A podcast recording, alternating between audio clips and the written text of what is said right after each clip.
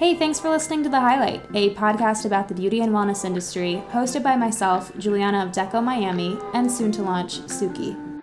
Whenever I have conversations with other founders in the beauty industry, I think, wow, I wish we could have recorded that.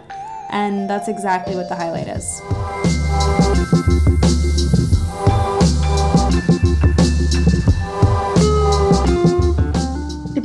Industry has been shaken up with immediate calls for action against the systemic racism that exists in the industry.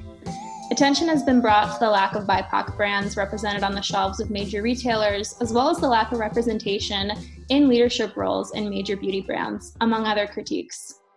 If you're just paying attention to the back end of the beauty industry for the first time this summer, all this talk of race probably seems pretty abrupt and quote unquote political. But actually, the conversation of race and beauty has come up multiple times in the recent past as brands fail to navigate this. And then the industry and consumers just move on and the cycle continues.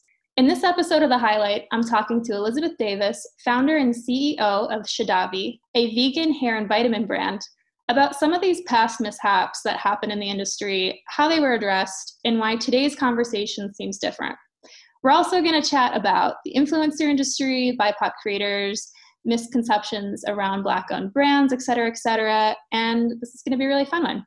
Elizabeth, thank you so much for being here with me today. Hi, Julianna. I'm so excited to be on your podcast, and I'm very excited about this topic to give my opinion. So, thank you for having me. My pleasure. Just to kick us off, can you tell me a bit more about Shedavi and what the brand is all about? Sure. So Shedavi is a plant-based brand that I created in 2016. That's when we first launched our products. And so we basically have a systematic products that focus on giving your hair, your skin, your body life and longevity. So you're very familiar with the beauty industry and and how long has your brand been around?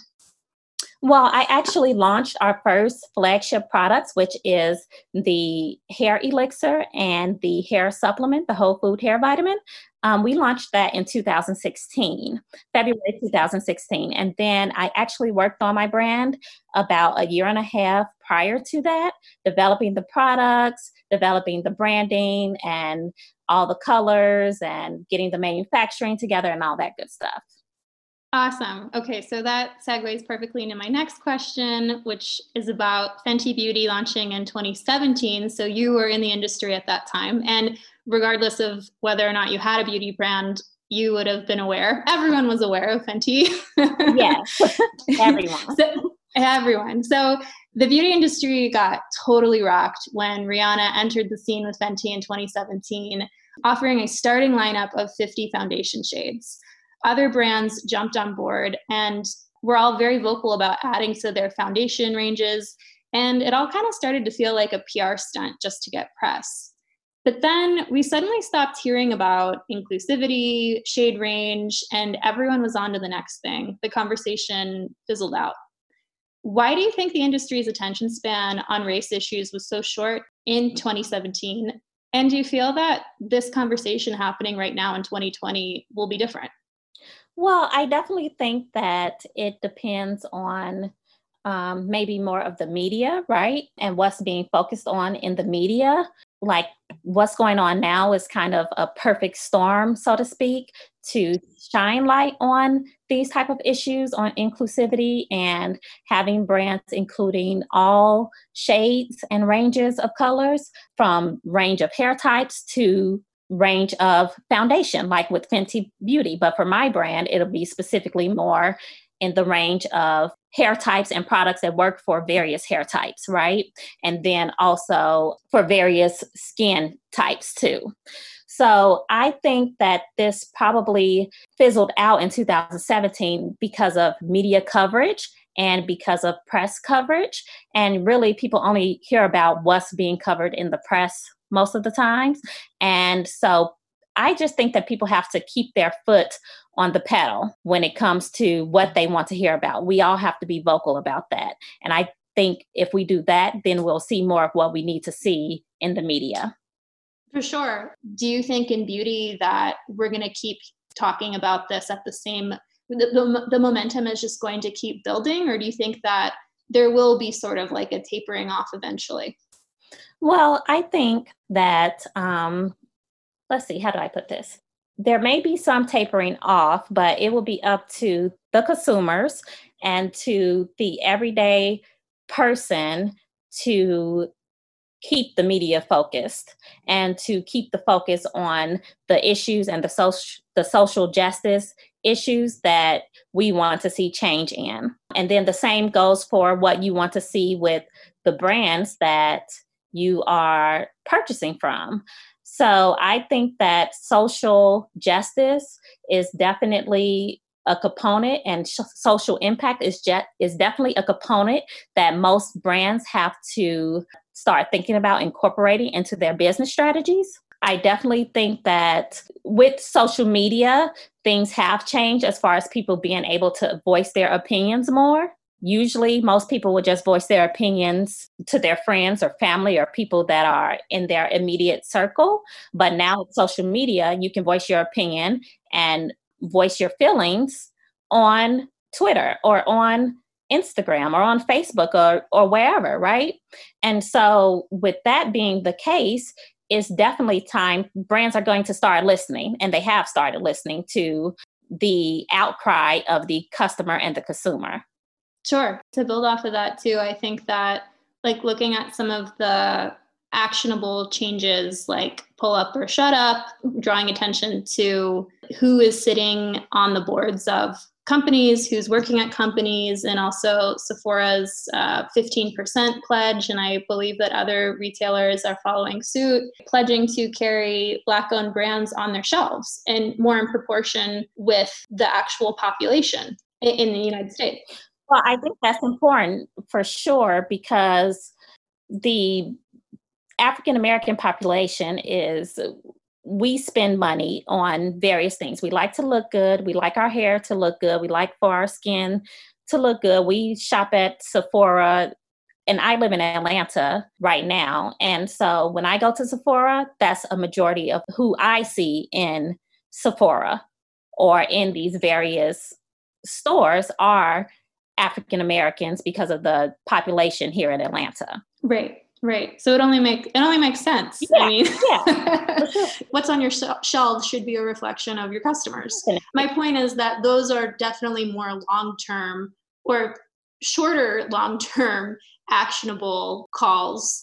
And uh, you know, I, I hope that like there needs to be follow up. You can't just say you're gonna change and then that's the end of it. And then you know you walk into a Sephora or a Target three weeks later and boom it's done. Like you know there needs to be accountability. So i i hope that media and consumers demand to be in the know about what's going on with those and the other um, initiatives that brands have pledged as well.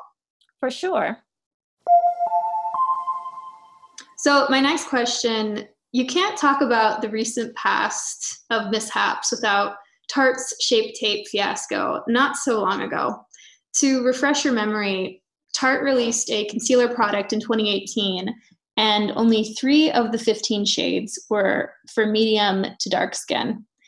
I found an article where a year later, the CEO addressed the issue at a launch event for the same concealer with more shades. And she said, quote, how did we miss the mark so badly? Sometimes you just have to press the reset button. So my question is, it seems like Tarte thought of this as like an oops, our bad, and is that the right sentiment when brands screw up this hard in relation to like mistakes like this? And and also how does a brand move forward in a genuine way after they make an error like this? So I definitely think that it's about transparency and with your consumers. And so maybe I think addressing the consumer's concerns more swiftly is definitely important. And then also, instead of making it a oops, is okay, yes, this is a oops, but how can we avoid this in the future? Who do we need to bring to the table to make sure that we have inclusivity? Right. It seems like they needed their their pull up or shut up moment two two years ago. yeah, definitely. Um, because like like Tarte, I like their products. They have like this really good highlight that I like to use. let me not digress. They definitely have to and really honestly i was not aware of this mistake that tarte made um, until honestly you just mentioned it right but but that just goes to show you how different today's conversation is from to I said this was in 2018 because I mean there have been so many call outs in the past few weeks with brands how they how they treat their employees the lack of representation just like little systemic racism uh, like built into company culture like everything. People are just going at it. So the fact that you haven't even heard of this until now is crazy because like this was a big thing. I mean, like I thought like this was a problem. Tarte's a big company, you know. How long ago did this one happen though? This was in 2018, January 2018. Right. So this is 2018. So remember, like everything is really being called out even more now. Right, right. In 2018, 2017, and even before then, it's like oh, oops, we made a mistake. Let's call it out and then, you know, sweep it under the rug type of thing. And so now I think that people are kind of fed up. And so they're not allowing you to sweep under yeah. the rug. And so there's power in numbers, there's power in your voice. And I think that the consumer has a lot of power to call things out that they see maybe as um, just plain wrong, right? Or morally wrong um, and ethically wrong. Because as a supporter of a brand, I definitely want to know that you're thinking about me when you're making decisions on your future products, right?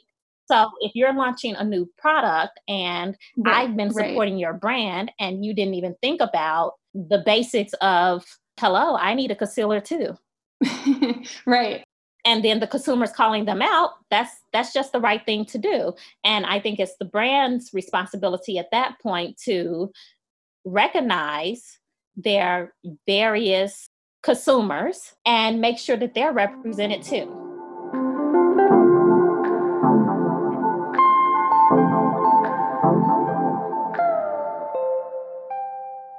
definitely think that the consumer and that not just us as African Americans, but our friends definitely need to show up, right?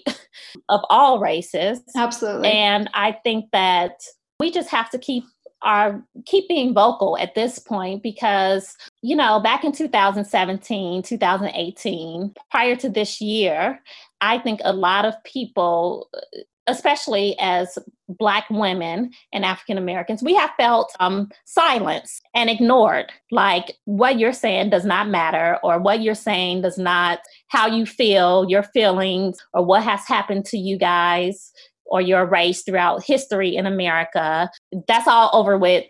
It's kind of like move on, get over it it's not a big deal, right? So it's a lot of minimizing going on. And so, really, that's not reasonable to or caring to minimize someone else's feelings or minimize how a whole group of people have been treated or are being treated or the biases that we go through as a whole group of people or we experience on an individual level because of the shade of our skin or our hair type or things like that. Um, and so I just think it's important at this point that we continue to be vocal about how we feel and the change that we want to see. Absolutely. I guess my my last question kind of around going back to Tarte a bit. So Tarte publicly apologized on their Instagram stories about the shape tape range and in that same period, they were actually hosting an influencer trip. And it appears that there was an overwhelming white influencer attendance. Do you have any hot takes on how the beauty industry views Black African American creators and influencers? And moving forward, what do you want to see from brands in regards to influencer relations? Um, I definitely think that the media and that brands should be inclusive of of black influencers for sure. Like with Tarte, I'm not sure specifically what this event was, but it was called Namaslay, and it there was just like some images from an article that I saw, and it was you know had a bunch of influencers doing like yoga on a lawn. It looked like a tropical oasis kind of situation, but yeah, okay. get a little more context. Okay. Yeah. okay, so yeah, definitely. I mean.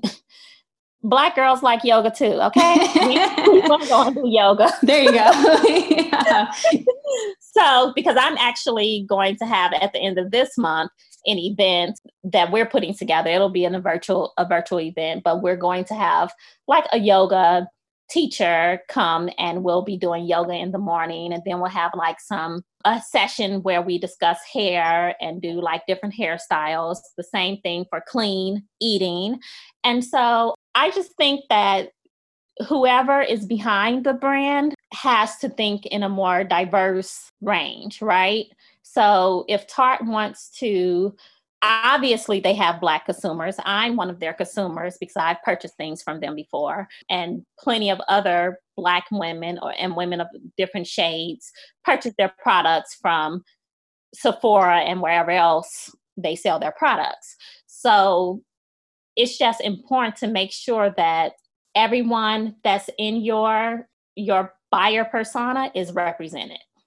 The influencer one is interesting because I know a lot of a lot of marketing managers, you know, they think in terms of ROI and they think in terms of like just raw stats when they're picking influencers to work with, like who's going to give me the best return on my investment. And you know, I think unfortunately, just for the influencer industry in general, there's a lot of questions about conversion and like true influence. And obviously, like just having a million followers doesn't necessarily mean that those followers convert. And I don't know, I would love to see some some uh, stats on big influencers that that these beauty brands pay to work with and bring on these brand trips well, but you know like for sure they're well usually i would think that the brand has a specific like social media manager or influencer manager or advocate that they work with. And that person is in charge of gathering the influencers for these particular events and particular launches and all that good stuff on their social media. And so I would think that that person has to be, because you have different people that do different things within your company. And sometimes things can be overlooked if you have the wrong person on the team, right?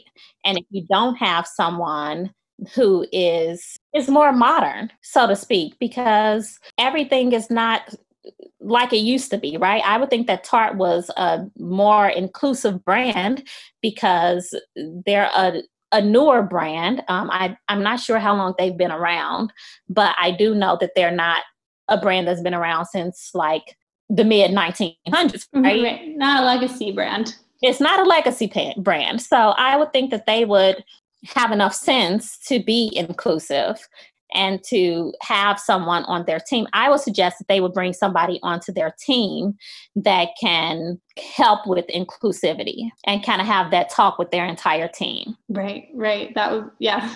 So just keep that top of mind. Like when you're developing the formulas, it's like, okay, let's make sure that we can develop formulas for our entire audience. Let's make sure that we have enough influencers who are representative of all the different, the entire audience that we service. Right, right. Absolutely.